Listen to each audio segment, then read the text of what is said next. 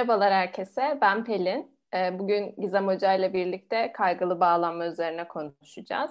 Daha önce aslında bağlanma stilleri üzerine bir podcast çekmiştik. Ee, ama bu çok kapsamlı bir konu olduğu için bağlanma stilleri üzerine de tek tek konuşmak iyi olur diye düşündük. İlk sorumla başlayalım isterseniz hocam. Hadi bakalım. Ee, şimdi genel bir giriş yapmak istiyorum aslında.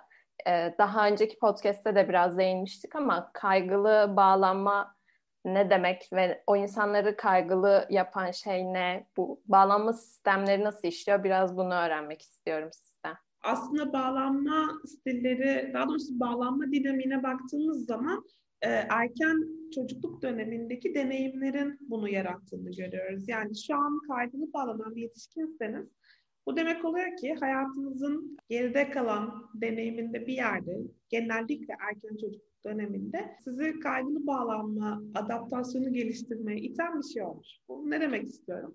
Hepimizin yaşam koşulları bizi bir şekilde davranmaya zorluyor. O şekilde davrandığımız zaman o koşullarda daha iyi yetişiyoruz, daha iyi hayatta kalıyoruz diyeyim aslında. Yetişmek de değil, hayatta kalıyoruz.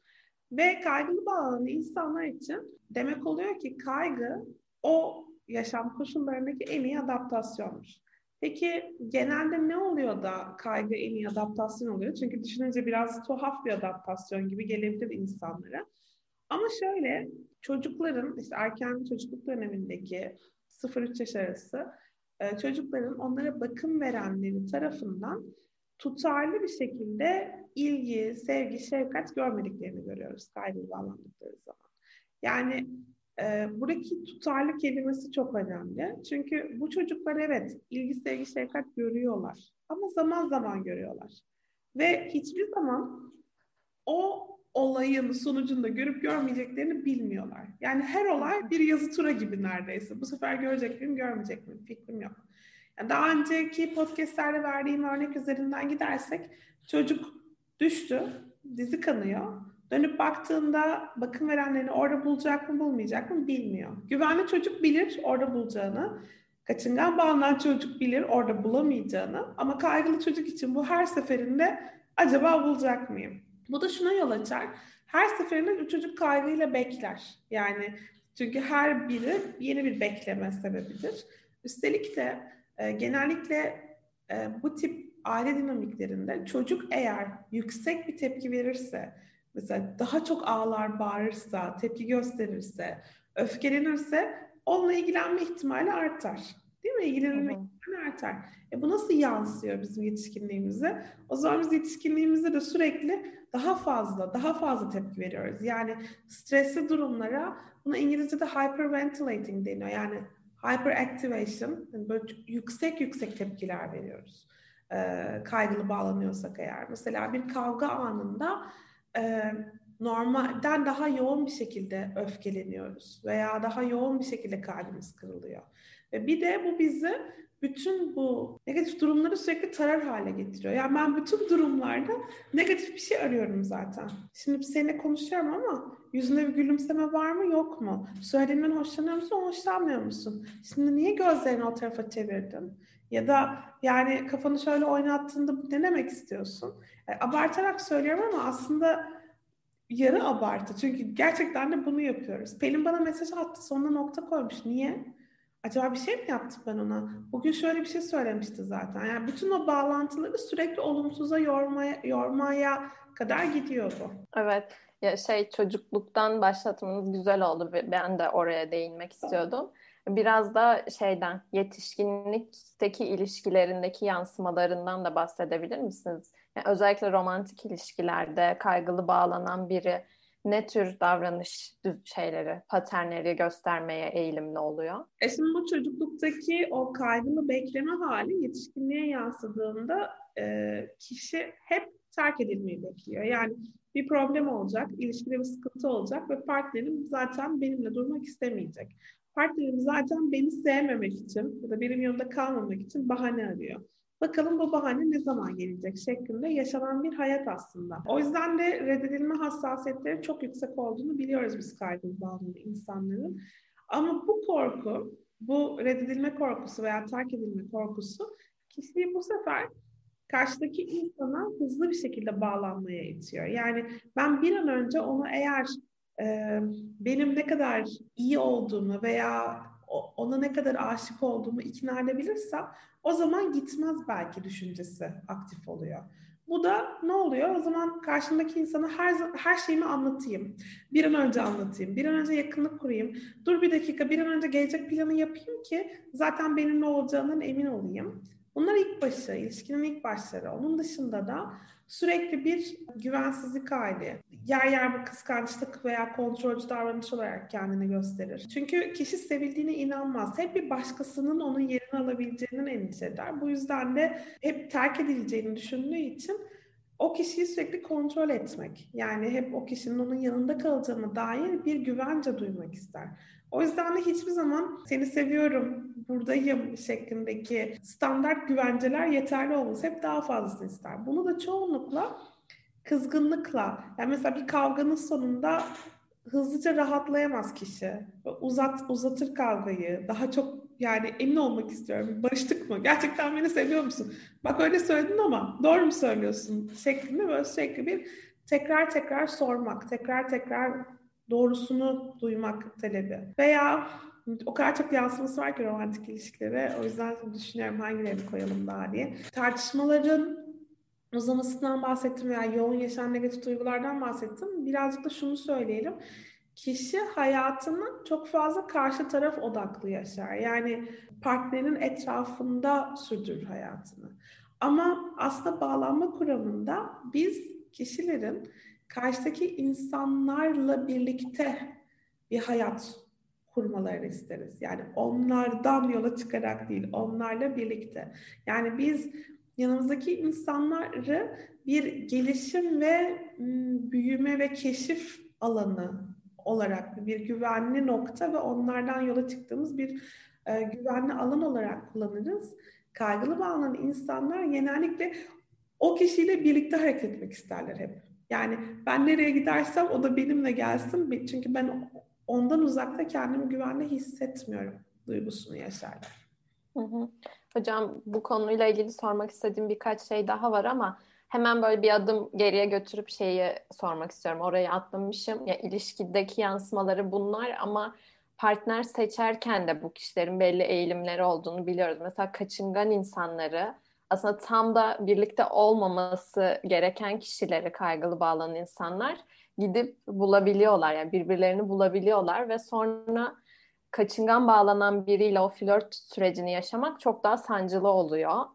Ee, özellikle kaygı, e, kaçıngan bağlanan insanlara çekilmelerinin bir sebebi var mı kaygılı bağlanan insanların? Ya da bu ikili neden bir arada var olamıyor? Bu ilişkiyi sürdürmek çok zor oluyor. Bunu sormak istiyorum bir de e, kaygılı bağlanan insanlarla kaçıngan bağlanan insanlar ilişkisi şu yüzden çok sıkıntılı. Kaygılı bağlanan insan bir an önce yakınlık kurmak istiyor. Bir an önce gelecek planı yapmak istiyor. Bol bol sevildiğini, anlaşıldığını, e, kişinin orada kalacağını duymak istiyor. Kaçıngan bağlanan insanlar içinse bunlar en çok karşılıkları şeyler. Gelecek planı yapmak. İşte kişiyi ailesiyle, arkadaşlarıyla tanıştırmak ya da içini açmak çok hızlı bir şekilde. Sürekli seni seviyorum demek, dokunmak, öpmek, koklamak yani sürekli temas halinde olmak kaçıngan bağlanan insanların haz etmedikleri şeyler. E kaygılı bağlanan insan bunları almadan tatmin olmuyor. Kaçıngan bağlanan insan bunları vermek istemiyor. Bu bir şey gibi e, bir türlü sonu gelmeyen bir dans gibi. Birinin istediği, birinin vermediği, birinin daha çok istediği, birinin daha çok vermediği e, bir şekilde devam ediyor. Neden peki? Yani hani neden durmuyor? Çünkü kaygılı bağlanan insanların zihnindeki döngü zaten şunu söyler. Sen bir ilişkinin içine girdiğin zaman istediklerini alamayacaksın. Zaten karşıdaki insan seni reddedecek. Zaten terk edileceksin. E kaçıngan bağlanan insanlar da bunun tam kanadı. O yüzden kişi kendisini kendi kafasındaki mekanizmayı onaylatmak için onayladıkça o ilişkinin içerisinde kalmaya devam ediyor. Evet aslında ilişkiye dair algılarını doğruladığı bir yer oluyor yani kaçıngan bağlanan insanla bir arada olduğunda. Bir de şey de etkili gibi geliyor bana. Kaygılı bağlanan insan için söylediğiniz şeyle ilişkide aslında ilişki hep böyle inişler çıkışlar demek ya hani işte sen o sevgiyi talep edeceksin, o sevgi gelmeyecek. Zaten beklentisi bu ve o iniş çıkışı aslında olması gereken şey buymuş ve tutku dediğimiz şey sanki böyle bir şeymiş gibi yorumladığı için ve kaçıngan insanda o işte bir yakınlaşıp bu yakınlaşmaktan rahatsız olup uzaklaşmayı sağladığı için o git gel şeyle karışıyor. Gerçek aşk ya da gerçek sevgi böyle bir şeymiş gibi bununla karışıyor gibi geliyor bana. Yok çok haklısın. Zaten tam olarak bu değil mi? Yani kaygılı bağlanan insanların çocukluk deneyimleri de tam söylediğin gibi bir var bir yok. Yani zaten biri o. Birinin bir o var olması bir olmaması. E bağlanan insanlar bunu çok güzel oturtuyorlar. E, öyle olunca kaygılı bağlanan insanlar da orada kalmayı ter, tercih ediyorlar demeyelim ama daha güvenli bağlanan bir insan ol, olmayı seçemeyebiliyorlar bazen diyelim. Evet hocam. Peki güvenli bağlanan biriyle karşılaştıklarında nasıl ilerliyor? Çünkü şimdi konuştuklarımız üzerine düşününce de kaygılı bağlanan birisi bu işte aslında iniş çıkış olması aradığı şey ve onu doğrulayan şey olduğu için ona kapılmak daha kolay geliyor. Ama güvenli bağlanan biri aslında onun ilişkilere dair bildiği şeyleri challenge edecek birisi olacak ve ondan kaçmak daha kolay. O yüzden güvenli biriyle karşılaştığında nasıl ilerliyor süreç? Aslında tabii burada şunu söylememiz lazım. Belki e, podcast'ın başında söylemeliydik. Kaygılı bağlanmayı böyle bütün kaygılı bağlananları tek bir kategoriye koyup hadi bakalım hepiniz hakkında konuşuyoruz demek çok zor. Yani aslında ilişki kaygısı bir spektrumdur ve hepimizde bir miktar ilişki kaygısı var. Yani en kaçıngan insanda bile bir miktar kaygı olduğunu söylemek mümkün. Çünkü zaten kaygı işlevsel bir duygu. Hepimizin biraz kaygıya ihtiyacı var. Şunu söylememiz lazım. Bazı insanların ilişki kaygısı çok yüksek. O kadar yüksek ki ilişkilerine çok fazla ilişkilerini bozacak kadar yüksek olabiliyor. Bazı insanların ilişki kaygısı ise daha yönetilebilir bir kaygı oluyor.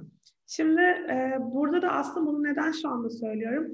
Güvenli bağlanan bir insanla ilişkiye girdiklerinde eğer kişinin ilişki kaygısı daha yönetilebilir bir kaygıysa o zaman güvenli bağlanan kişinin o sağladığı huzur, e, iyi, iyiyiz, konforluyuz, güvenliyiz duygusu kişinin kaygısına iyi geliyor aslında. Yani çünkü şeyi duyuyor. Evet gerçekten burada. Yani kavga ediyoruz gitmiyor. Kavga ediyoruz konuşmaya açık. Kavga ediyoruz e, hala beni sevdiğini söylüyor. Yani güvenli bağlanan insanın o sağladığı sabır, sakinlik, şefkat kaygılı bağlanan insanın ruhunu okşayabiliyor. Ama Hı. çok yüksek kaygılı bağlanan bir insan için güvenli bağlanan kişi kişide bile sürekli bir daha reaktif olma hali. Yani şeyi hatırlarsın e, daha önceki podcast'ta da sanırım bahsetmiştik ama dinlemeyenler için söyleyelim. Şimdi çocuklarda yapılan deneyde bakım verenden bir süre ayrı kaldıktan sonra tekrar bir araya geldiğinde eğer kaygılı bağlanıyorsa bir önce huzur alıyor sonra ittiriyor. Hayır istemiyorum gitmiştin sen niye geldin geri? Ama aslında yere bırakılmak istemiyor. İstiyor ki hala kucakta kalsın ve ikna edilsin. Hayır geldim bak hiçbir yere gitmiyorum seni seviyorum. Şimdi kaygılı bağlanan kişilerin romantik ilişkileri de böyle. Hem istiyorlar ki kalsınlar hem de bir yandan yani bir nevi teste sokmak gibi karşı tarafı. Gidecek misin? Bak gideceksen ama gitme. Sana çok ihtiyacım var ama git. Yok yok gitme sana çok ihtiyacım var.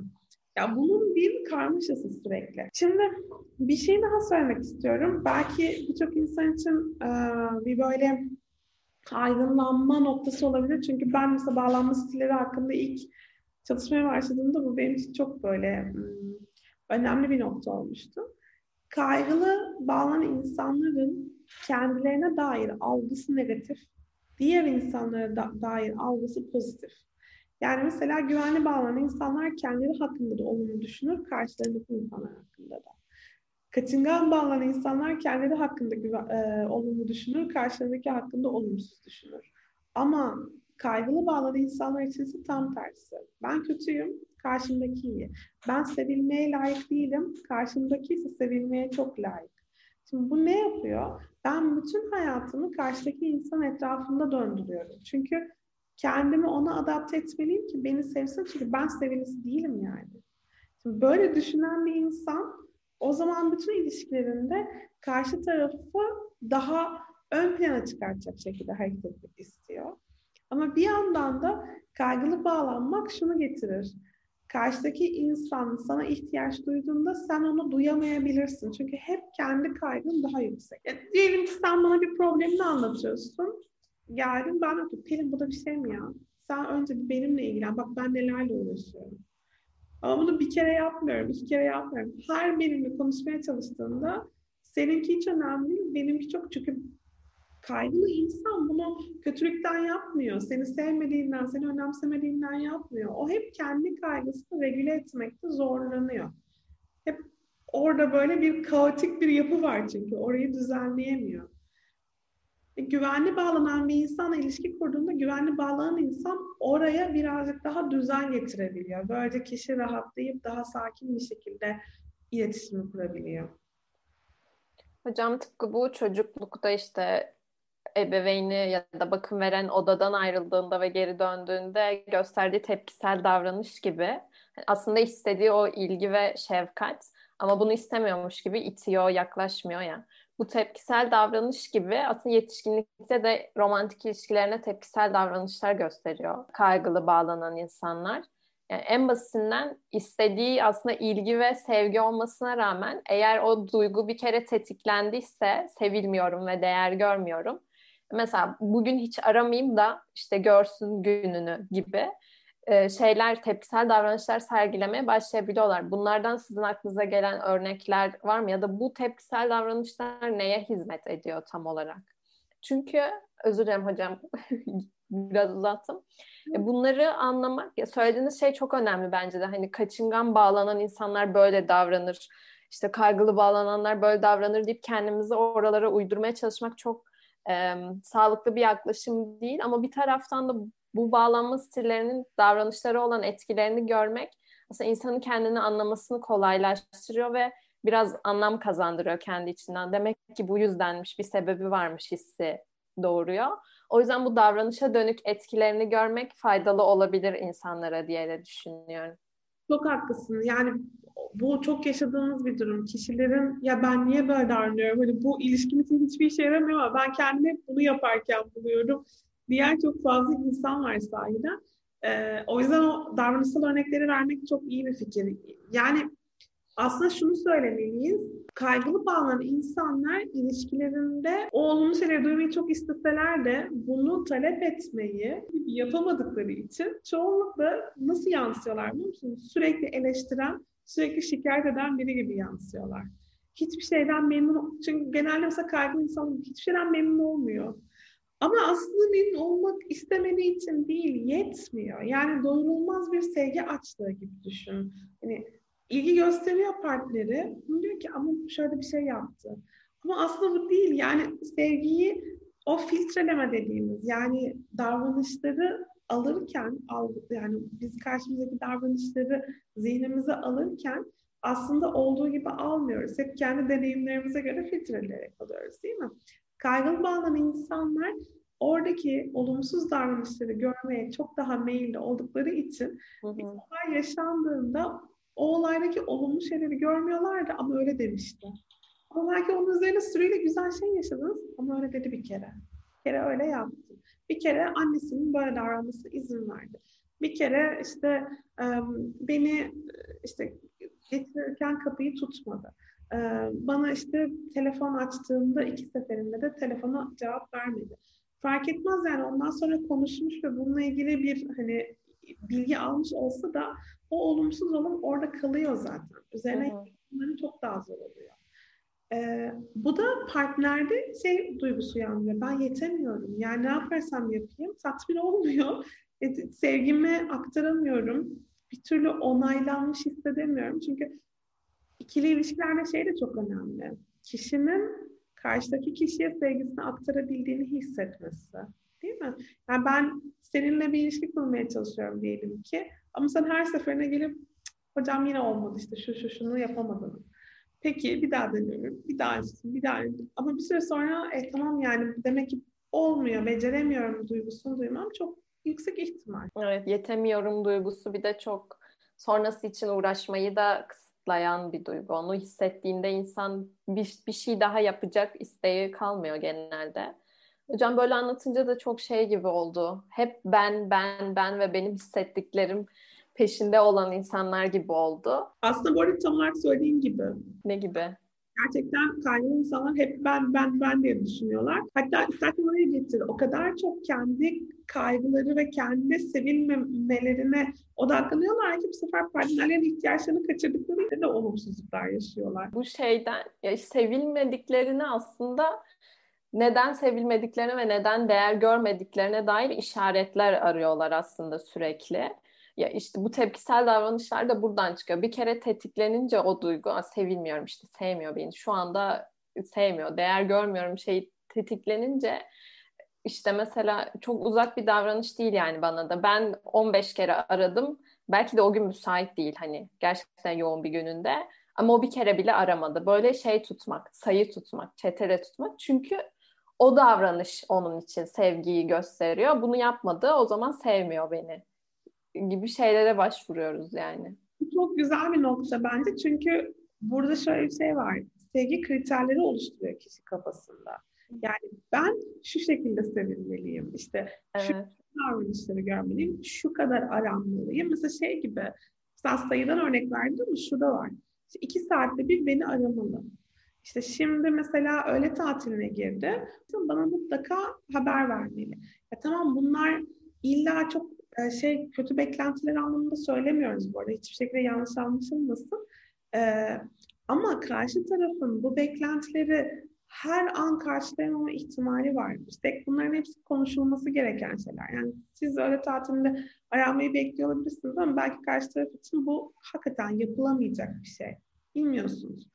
Ya da adaptasyon güçlüğü de çekebiliyor kaygılı bağlanan insanlar. Şunu kastediyorum. Yani diyelim ki mesela sen şimdi İstanbul'dasın ve belli bir şekilde davranabiliyorsun. Sonra ailenin yanına gittin ve ailenle oranın koşulları içerisinde birazcık daha farklı davranmak zorundasın. Çünkü orası onu gerektiriyor. Eğer senin kaygılı bağlanan bir partnerin varsa bu sefer yani Pelin'in yeni koşuluna adapte olamıyor. Yani Pelin niye beni ararım? Ankara'ya gitti beni sevmiyor artık. Ama alakası yok aslında sadece bir buradayken benim biraz böyle davranmam gerekiyor. Ben hala seni çok seviyorum. Yani bir günden ertesi güne insanların sevgileri değişmez, insanların o algıları değişmez. Böyle bir anda olmaz bütün bunlar ama kaygılı bağlanan insanlar hep negatif ipucunu aradıkları için onu görmeye daha meyilli oluyorlar. Bu arada bütün dinleyenlere şunu rahatlıkla söyleyebilirim ki yani kaygılı bağlanma çok sık gördüğümüz bir bağlanma türü. Bir, yani hani burada böyle anlatıyoruz. Hani o dışarı böyle teori anlatır gibi değil yani kaygılı birçoğumuzda kaygılı bağlanmaya dair davranışlar var. Bunlar da şey gibi değil aslında söylemek istediğimiz. Yani yandınız kaygılı bağlanan biri. Tabii ki böyle değil çünkü aslında kaygılı bağlanan kişi karşı taraftan tutarlı bir şekilde sevgi şefkat almaya başladığı zaman çok daha çabuk bırakabiliyor kendisini. Hatta mesela Şöyle çalışmalar var. Bence bunu söyleyelim dinleyenler için de iyi olur. Kaygılı bağlanan, kadınlarla yapılmış bir çalışma bu. Kaygılı bağlanan kadınlar güvenli bir partner bulurlarsa çocuklarının çocuklarını kaygılı e, bağlanma stillerinin dikte ettiği şekilde büyütmüyorlar. Yani onun e, getirdiği etkilerden arınarak büyütebiliyorlar. Şimdi bu çok güzel bir şey. Bu bize güvenli bağlanan bir partnerle bir araya gelirsek aslında kaygımızın tetiklenme ihtimalini azalttığımızı gösteriyor. Evet, çok güzel bir çalışmaymış gerçekten hocam. Bir de söylediğinize çok katılıyorum. Gerçekten kaygılı bağlanan insanlar evet çok fazla. Bizim de bu verdiğimiz örnekler kendi hayatlarımızdan uzak örnekler değil zaten hiçbiri. Aslında toplumun da zaten çoğu güvenli bağlanan insanlardan oluşuyor ya. Sadece dediğiniz gibi o spektrumda bazen de artabiliyor. Hani o içinde bulunduğumuz ilişkiye göre de artıyor kaygı seviyemiz. O yüzden kimseye çok uzak konular değil bunlar yani. Benim soracaklarım bu kadardı. Sizin eklemek istediğiniz bir şey var mı başka yoksa bitirelim mi? Güzel bir tonda bitirelim. Yani sen az önce söyledin orayı bir daha vurgulayalım. Kaygılı bağlanan yani eğer ilişki kaygısında yüksek bir yerlerdeyseniz spektrumda gerçekten ömrüm böyle geçecek ve ben yani hiç iyi bir ilişki kuramayacağım gibi bir korkunuz olmasın. Hem güvenli ilişkiler kurarak ve bu sadece romantik ilişkiler de değil, arkadaşlık ilişkileri de kesinlikle buna dahil. Hem de gerekirse profesyonel destek alarak ilişki kaygınızla baş etmeniz mümkün. Önemli olan bunun farkına varmanız. Bu ilk adım. Ee, o yüzden umarım podcast hepinize iyi gelmiştir.